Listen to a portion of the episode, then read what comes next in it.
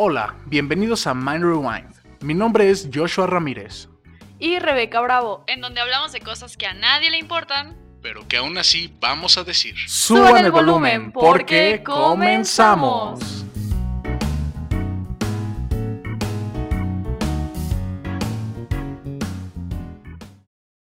Este episodio está dedicado al mes Pride. Es junio y la comunidad LGBTQ sabe lo que significa. Si no eres parte de ella, te explico. Junio es el mes del orgullo gay. Pero mejor se los explico en Podcast University. ¡Vamos allá!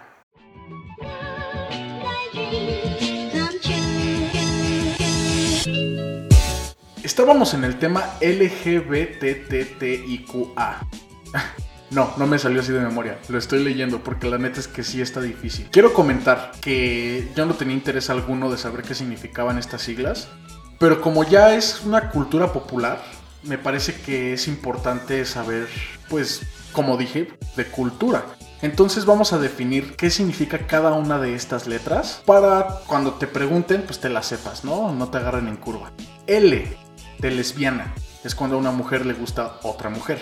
Y por el otro lado está la G de gay. Y es lo mismo, hombre que le gusta otro hombre. Luego están la B de bisexual, que significa que es la atracción por ambos sexos, ya sea que a un hombre le, gusten hombres y mujeres y a que a una mujer le gusten mujeres y hombres. Luego está la T de transgénero. Mira, Aquí se puede confundir con la otra T, que es transexual, pero no. Transgénero son las personas que no se identifican con su sexo biológico e identidad sexual. Sin embargo, no, cambian físicamente, o sea, no se hacen cirugías, no se hacen tratamientos hormonales, que de hecho es lo que hacen los transexuales. Eso, eso ya es, es la diferencia entre el transgénero y el transexual. Porque el transexual pues no siente esa identidad de género total. O sea, su sexo biológico, identidad sexual, no son las que ellos sienten que les corresponden. Ellos sí son los que se someten a tratamientos y a procedimientos hormonales, quirúrgicos, bla, bla, bla, bla, bla, bla. La siguiente letra es I de intersexual. Médicamente, hermafrodismo. Solo que intersexual es un, está más socialmente aceptado, ya que pues, muchas personas se pueden llegar a ofender con el término médico. Y bueno, no hay más que decir. El intersexual o hermafrodita es cuando una persona nace con los dos tipos de genitales, vagina y pene. Q de queer. Hay una explicación muy grande detrás de este término, pero para que sea más fácil de digerir, podemos resumir que a la gente queer no le gustan las etiquetas y ante la sociedad no se identifican por ningún género ni orientación sexual. Y para acabar vamos a explicar la A de asexual. Em, pues bueno, esa es la persona que tiene poca o nada atracción, atracción sexual por alguien.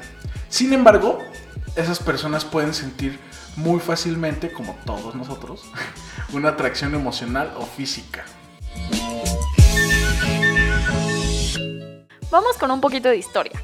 El 28 de junio se hace un Pride Parade en todo el mundo en donde se marcha para conseguir y luchar por los derechos de la comunidad LGBT. Y para explicarles un poquito más de por qué se eligió el mes de junio, tenemos que remontarnos a la década de los 50s y 60s. En Estados Unidos, Nueva York, existía un club llamado Stonewall. Y aquí hubo un disturbio con enfrentamiento de las personas de la comunidad LGBT y policías. Esto duró aproximadamente unos tres días. Este suceso marcó el principio de la lucha y desde entonces se conmemora cada 28 de junio el movimiento LGBT. Ahora, ¿han visto la bandera gay toda colorida? Esta fue diseñada por Gil Gilbert Baker en 1978 y pues esta tiene los mismos colores que el arco iris. Incluso está inspirada en la canción Over the Rainbow que sale en la cinta El Mago de Oz. Y cada color representa algo, así que se los voy a decir. El rosa representa sexualidad, el rojo representa vida, naranja salud, amarillo luz del sol, verde naturaleza, turquesa magia, azul serenidad y violeta espíritu. Pero, Con el tiempo se quitaron dos colores, el rosa y el turquesa. Ahí tiene un motivo muy chistoso. Quitaron el rosa porque era tanta la demanda pues, de las banderas, entonces pues no, no alcanzaba la tela. Y el turquesa pues se combinó con el azul para que los colores fueran pares. Y mm, posteriormente en el 2017 se añadió el negro y el café, porque se dice que ese día en Stonewall se encontró una mujer negra y latina. Entonces este es un símbolo que reconoce todas las personas racializadas cuyas historias habían sido silenciadas. Entonces representa realmente sus experiencias, que sirviera esta integración de los colores para escucharlas y quitar el racismo dentro de la comunidad dentro y fuera de la comunidad. Eso que comentó Rebeca es historia de la comunidad. En cambio, la homosexualidad evidentemente no empezó en los años 50 en Estados Unidos, sino que ha estado presente desde la prehistoria humana. Aunque no se tiene mucha información certera, sabemos que en Grecia, en la Grecia antigua, estaba normalizada la homosexualidad, pero dependía de varias normas sociales como el género, o sea, entre hombres y mujeres, la edad y el estatus social, o sea, si tenías dinero, si eras de clase alta o esclavitud. En la actualidad hay estudios psicológicos y científicos. Estos demuestran que la homosexualidad no está relacionada con trastornos mentales o sociales. Y en cuanto al congénito, se han hecho estudios de ADN. Estos dicen que a veces, solo a veces y en cierto porcentaje, sí puede influir en la orientación sexual, pero pues esto aún es tema de debate. Es importante mencionar que la homosexualidad dejó de ser considerada enfermedad mental desde el 17 de mayo de 1990. Y como dato, en algunos países la homosexualidad aún no es legal. Para terminar Podcast University, quiero darles nuestras fuentes. Todo esto lo sacamos vía internet y de un manual que se llama Diagnóstico Estadístico de los Trastornos Mentales. También les recomiendo el podcast History is Gay. Esto está en inglés, pero de verdad que vale mucho la pena escucharlo. Encuentras también artículos en internet y asegúrate de que sea una fuente confiable.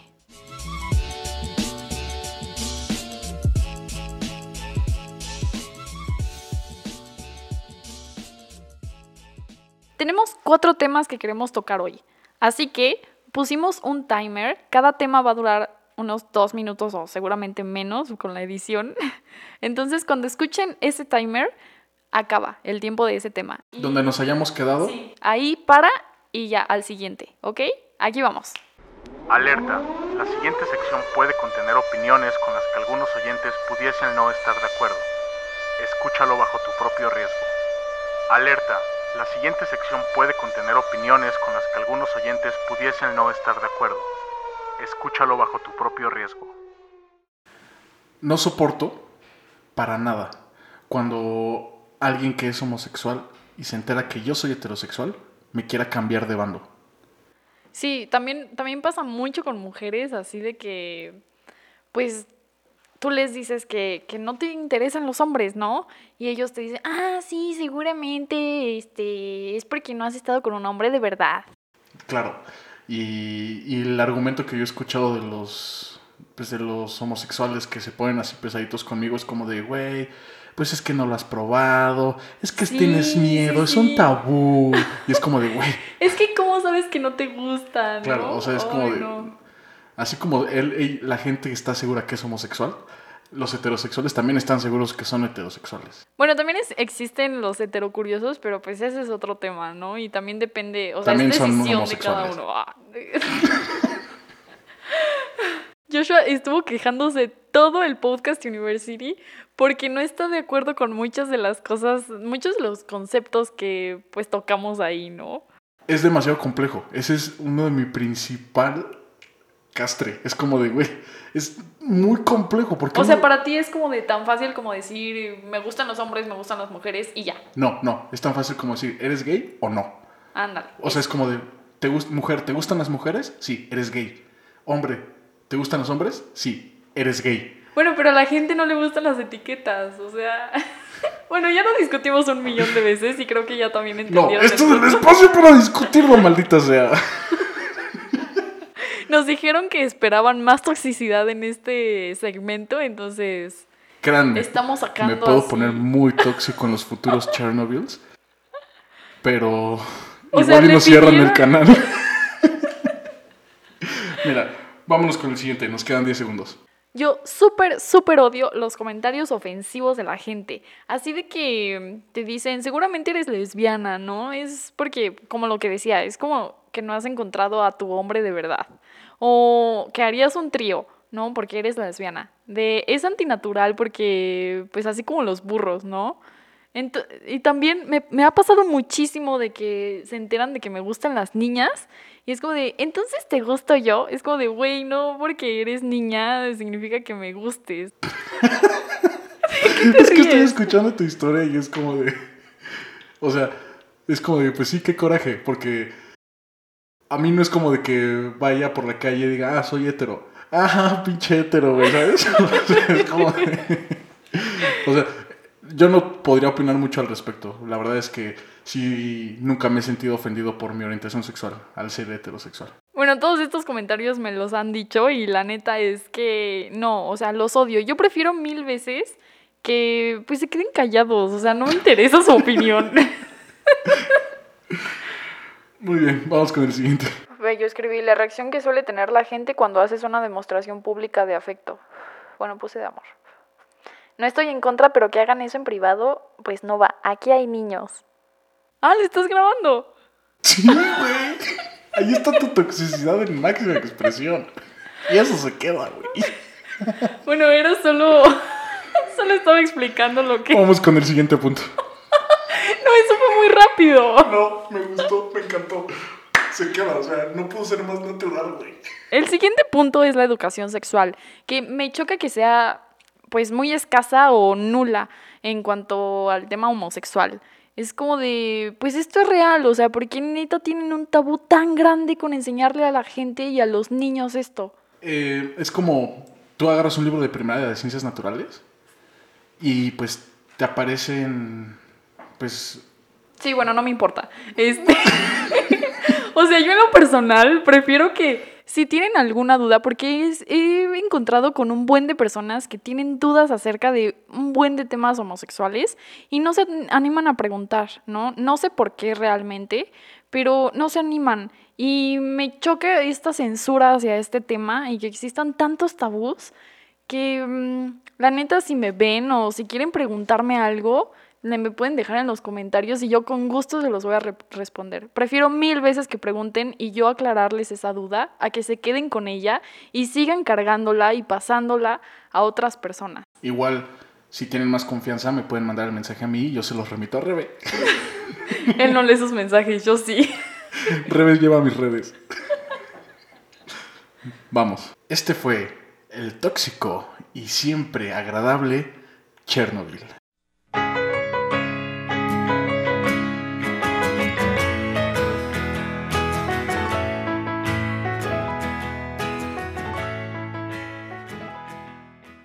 Una parte de mí ya no quiere grabar esto, o sea, esta parte. Pues que ya no o sea, continúe, quiero que se quede ¿sabes? simplemente así. Simplemente pararlo y seguir a la siguiente Y la otra es de pues hacerlo a un lado como lo que dije Y de que es un atreverme a contarlo. O sea de tener tanto miedo no me está gustando. y tanta pena o lo que sea Siento que que sea como que voy de un tema y luego al otro y luego me paso a No otro creí que fuera solo me está costando hablar. mucho trabajo como plasmar todo O o sea porque sé que no le estoy hablando a alguien quien en quien confío sabes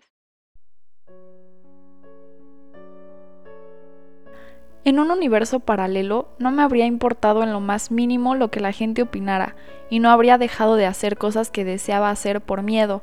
No habría tenido que voltear de lado a lado para poder sentirme segura de besar a la persona que quiero, ni me habría dado miedo decirle a mis amigos y familia que esa persona especial no es un príncipe, sino una princesa. En un universo paralelo no habría tenido la necesidad de salir del closet. Pero estoy en un mundo, en este mundo, en el que todo eso y más pasa cuando existen creencias consideradas tabú.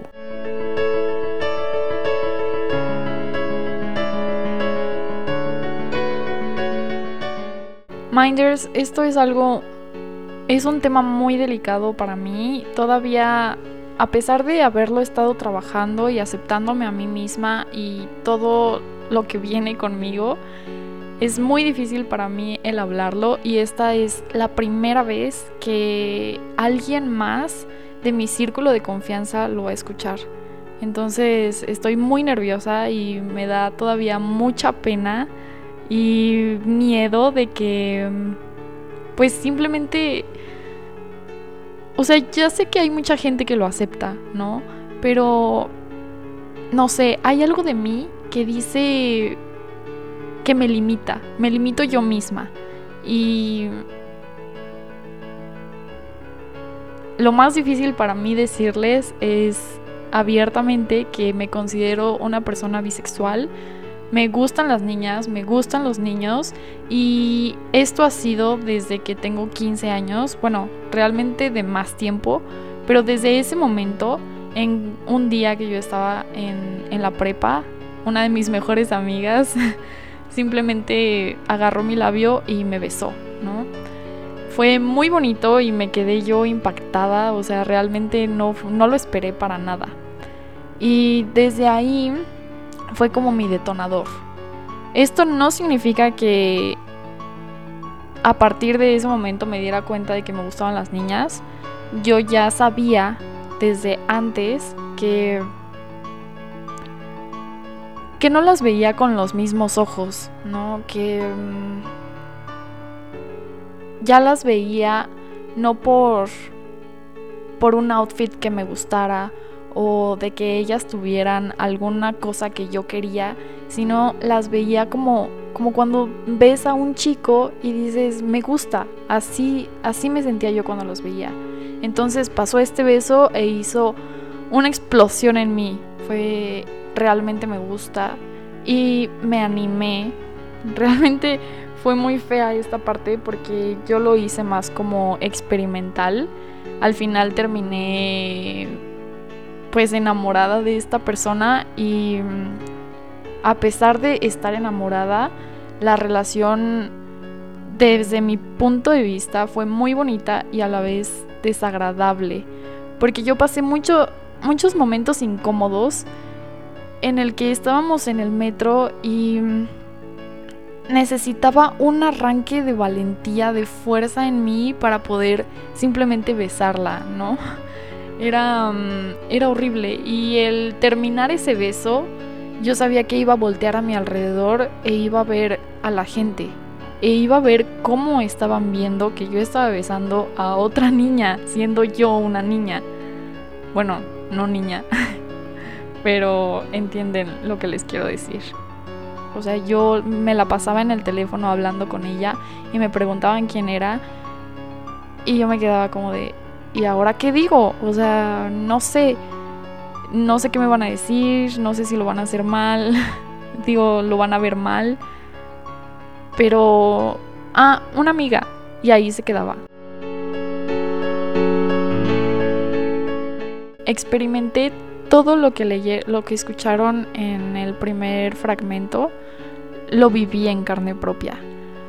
El no poder tomarla de la mano en la calle, el necesitar ese arranque de valentía para poder besarla en el metro y que además sabía que después de ese beso iba a voltear a mi alrededor e iba a ver a toda esa gente viendo y con los ojos que solo llevaban infierno, por así decirlo, o que sabía que me estaban juzgando.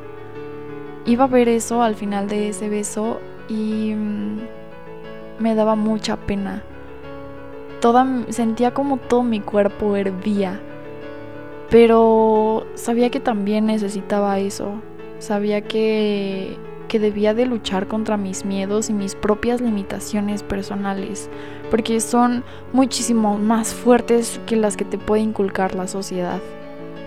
Que más fuertes incluso de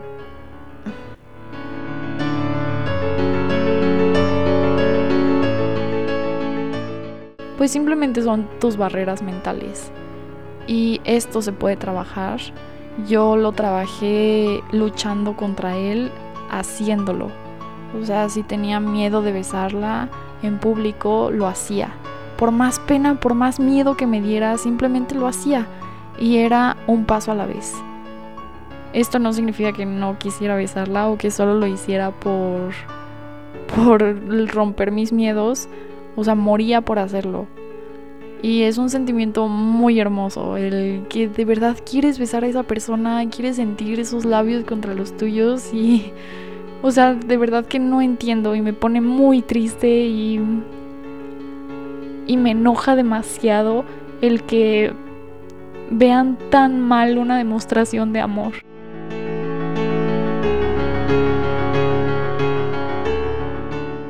Yo misma luché contra el qué dirán, el no vas a tener hijos, cómo es el sexo entre dos mujeres, harías un trío,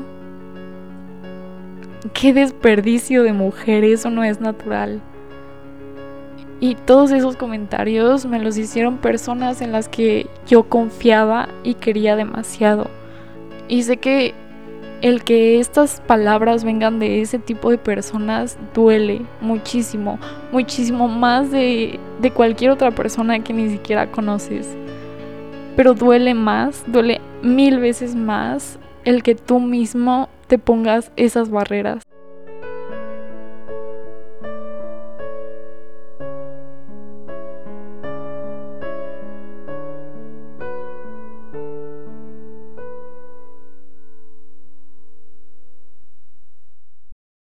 Mi oficial coming out no fue con la gente, sino conmigo misma.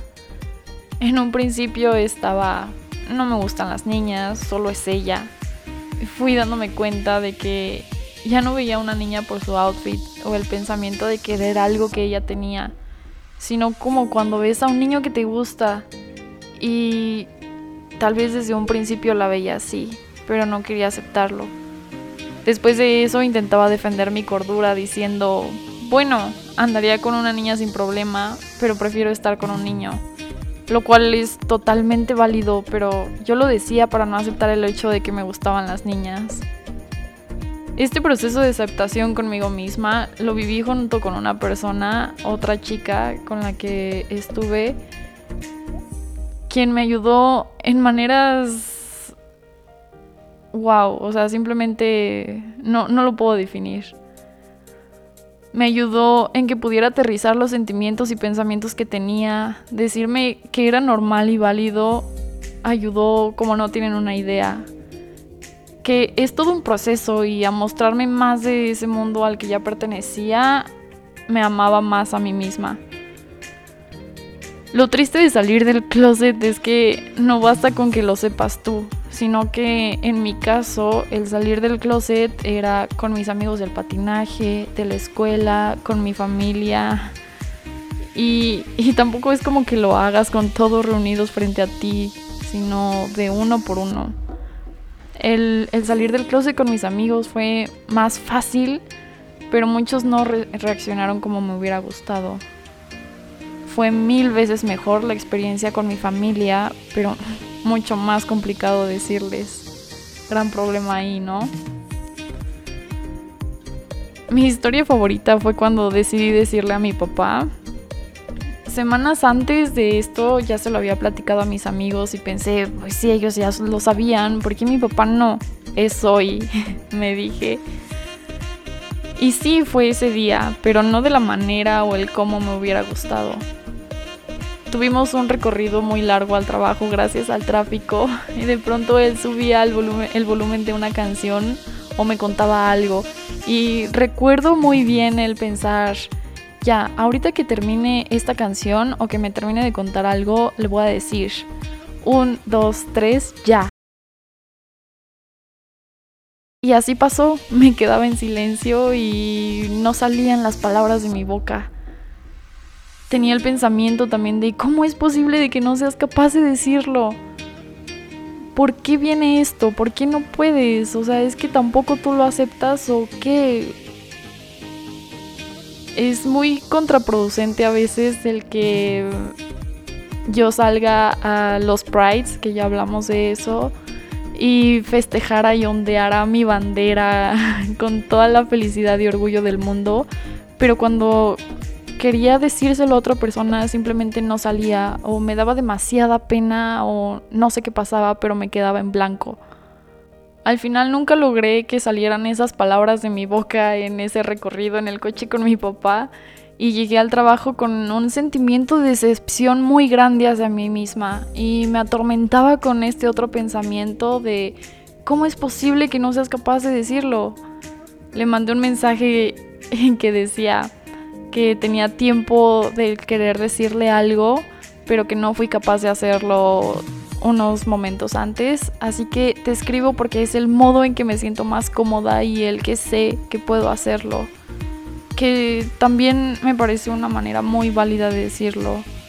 Y le mandé una canción, eh, se llama Coming Out de Ali Hills. Y no respondió, estuve todo el día del trabajo pensando en eso, dándole vueltas, nerviosa, con miedo, de voy a llegar a la casa y qué me va a decir, ¿no? Y no fue así. Cuando llegué a la casa, él se portó totalmente normal y una parte de mí lo entendió y lo aceptó de que él pensaba, o sea, que él simplemente me quería por ser su hija, que todo lo demás era segundo plano o que simplemente no importaba, porque su amor era más grande que los prejuicios que tuviera, las creencias y demás al final el confirmarlo, lo que yo hice fue que empecé a colgar pared, digo, empecé a colgar en mi pared una bandera del tamaño de toda la pared. Al final hice pequeñas acciones que reafirmaran o pues todo lo que yo pensaba y sentía. Empecé a colgar una bandera del tamaño de la pared justo en la pared y, y me acuerdo muy bien que era de, papá, necesito clavos, quiero colgar algo en mi pared. Ah, sí, ¿para qué, ¿para qué quieres? O sea, ¿qué quieres colgar? Y yo me quedaba en blanco y no podía decirle, ah, una bandera gay, para nada. Simplemente le decía, dame los clavos, ahorita ves. Y de un día a otro la bandera ya estaba ahí. Él entraba en mi cuarto y me dijo, ¿eso era lo que querías colgar? Y yo, sí. Y listo, o sea, no tenía que decirle más, no tenía que darle explicaciones, nada. Era un reto personal también el que si yo sabía que un familiar que iba a la casa tenía creencias homofóbicas, me ponía una playera que me regalaron que dice gay ok y bajaba a la sala con ella. Era como mi manera de decir, de aceptarme a mí misma y de decirle a la gente lo que me gusta y lo que pienso. Y por más miedo que me diera, yo bajaba con esa playera. Poco a poco se hizo costumbre y ya no me importaba. O sea, se fue normalizando a tal punto de que ya era algo más, algo cotidiano.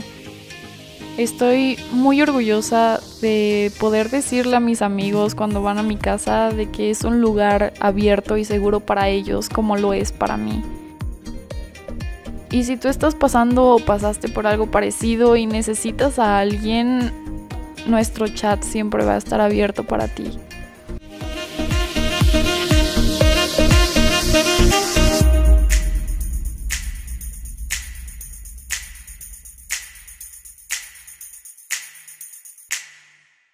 A quienes son parte de la comunidad, les quiero decir que no se desesperen. Es un proceso muy largo de descubrimiento y aceptación personal.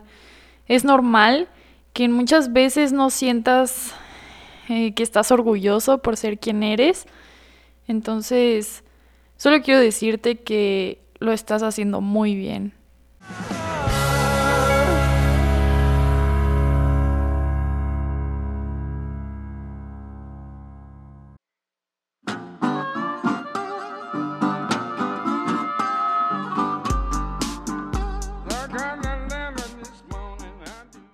una vez más Open Jam.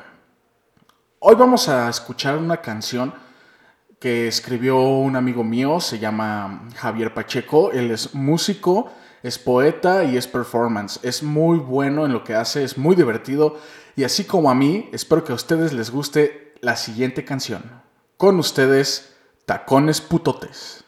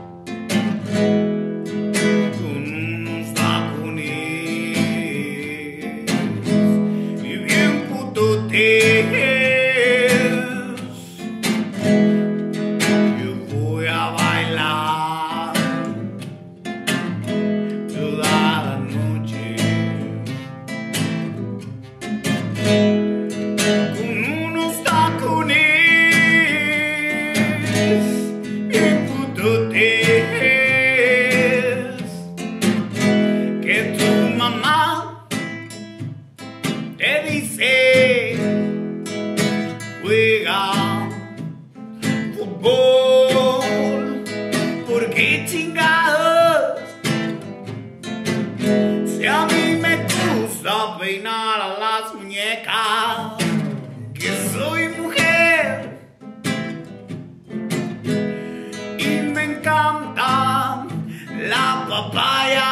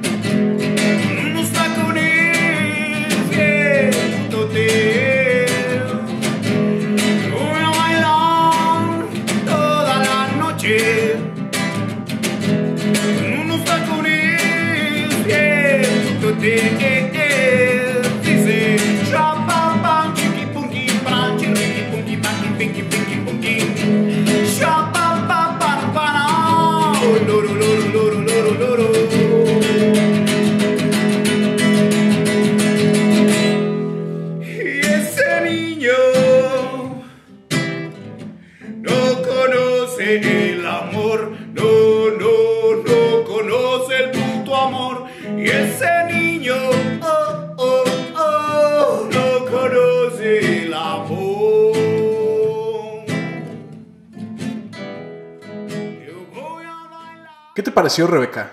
Me, me encantó. O sea, rompe estereotipos, transmite empoderamiento. Está, aparte el ritmo, me encanta a mí el ritmo de la canción. Es acá como muy, como de jazz, de, digo, bar de, de jazz o de blues, así como, como cuando entras a un callejón y escuchas eso de fondo. Eh, Eso es lo que me transmite a mí esa, esa tonadita. Sí, luego también me encanta el video. O sea, en el video que lo pueden ver en YouTube, el cómo eh, adopta ese, pues el vestuario trans. Claro, sí, también es parte como del performance, ¿no? Eso identifica también a, pues, a toda la gente. Sí, totalmente. Pero bueno, terminamos con Open Jam. Esperemos que se hayan divertido así como nosotros. Vamos con lo siguiente.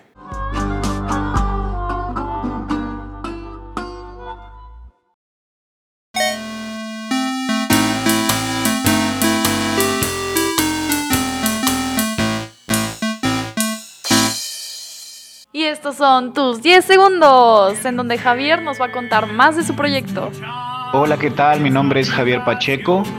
Es un placer eh, colaborar en este podcast. Y pues bueno, soy de la ciudad de La Gordita, Querétaro, donde las musas sobran y las noches se derraman en 74 arcos de cantera. Empecé a cantar a los 15 años, más por necesidad que por gusto. Tenía una banda de punk y nos hacía falta vocalista. Nunca encontramos. Así fue como terminé frente al micrófono. Con el paso del tiempo me enamoré del oficio de hacer canciones. Descubrí que la música es una extensión de mi palabra y mis sentimientos. La música es un paliativo a esta puta realidad. Es un arma para cualquier guerra y un compañero eterno para el aislamiento. Comúnmente canto en la calle, porque calle eres y en calle te convertirás, dirían por ahí. Me gustan los bares que me regalan cerveza a cambio de canciones. Me parece un trato justo. Y puedo decir que la mejor tocada aún no ha llegado. Pero la espero en mi azotea mientras le canto a los gatos de los vecinos. Y pues nada, mi proyecto de música es Yo no me llamo Javier. Y así me encuentran en todas las redes sociales, en Facebook, en Instagram. En Instagram es sin el yo, solamente estoy como no me llamo Javier. Y en YouTube tengo un par de canciones. Y pues próximamente voy a publicar un EP en Spotify. Entonces estaría chido que me sigan para que estén al pendiente. Chao. De verdad, vayan a ver a Javier. Eh, síganlo en todas sus redes sociales y en sus páginas donde tiene su contenido. Es muy divertido. Yo eh, personalmente he tenido el gusto de poder ir a verlo en vivo y todas sus presentaciones son fenomenales. Es una experiencia muy padre, muy bonita. Entonces, pues sin nada más que agregar, si ustedes quieren aparecer en estos 10 segundos, mándenos un mensaje a nuestras redes sociales, ya sea en Instagram o en Facebook o en Twitter, y ahí les podemos responder, les decimos cuáles son los requisitos necesarios para que puedan salir en este espacio, que es para ustedes. Gracias.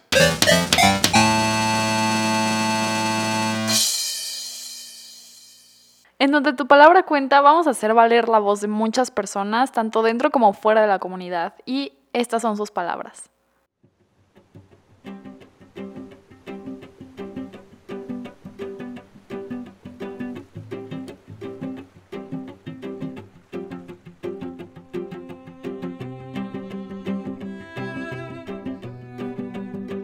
Hola, después de tantos años, al fin pude aceptar que soy bisexual y soy feliz con ello. Solamente quiero decirte, basta, basta de racismo, basta de etiquetas, basta de intolerancia. Hola, mi nombre es Ode, soy lesbiana y soy muy feliz. Soy Lu y estoy orgulloso de ser gay. No importa lo que diga la demás gente. Somos personas, todos lo somos.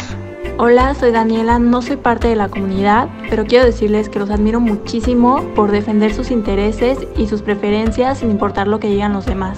Hola, yo soy Eddie y soy pansexual y no, no me cojo panes. Feliz mes del orgullo.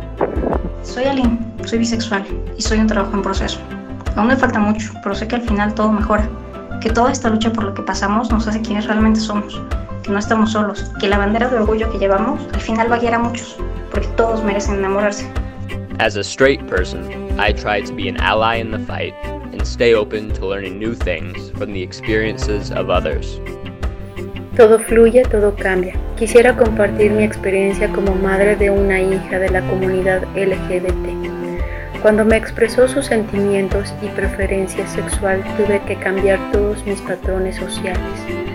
Entré en un conflicto interno y para poder superarlo tuve que respetar su individualidad y libre albedrío, lo cual fortaleció nuestra relación. Lo más importante fue lograr comprender que es un ser humano pleno. Lo que quiero como madre es verla feliz y sobre todo que se sienta amada y aceptada. Hola, soy David.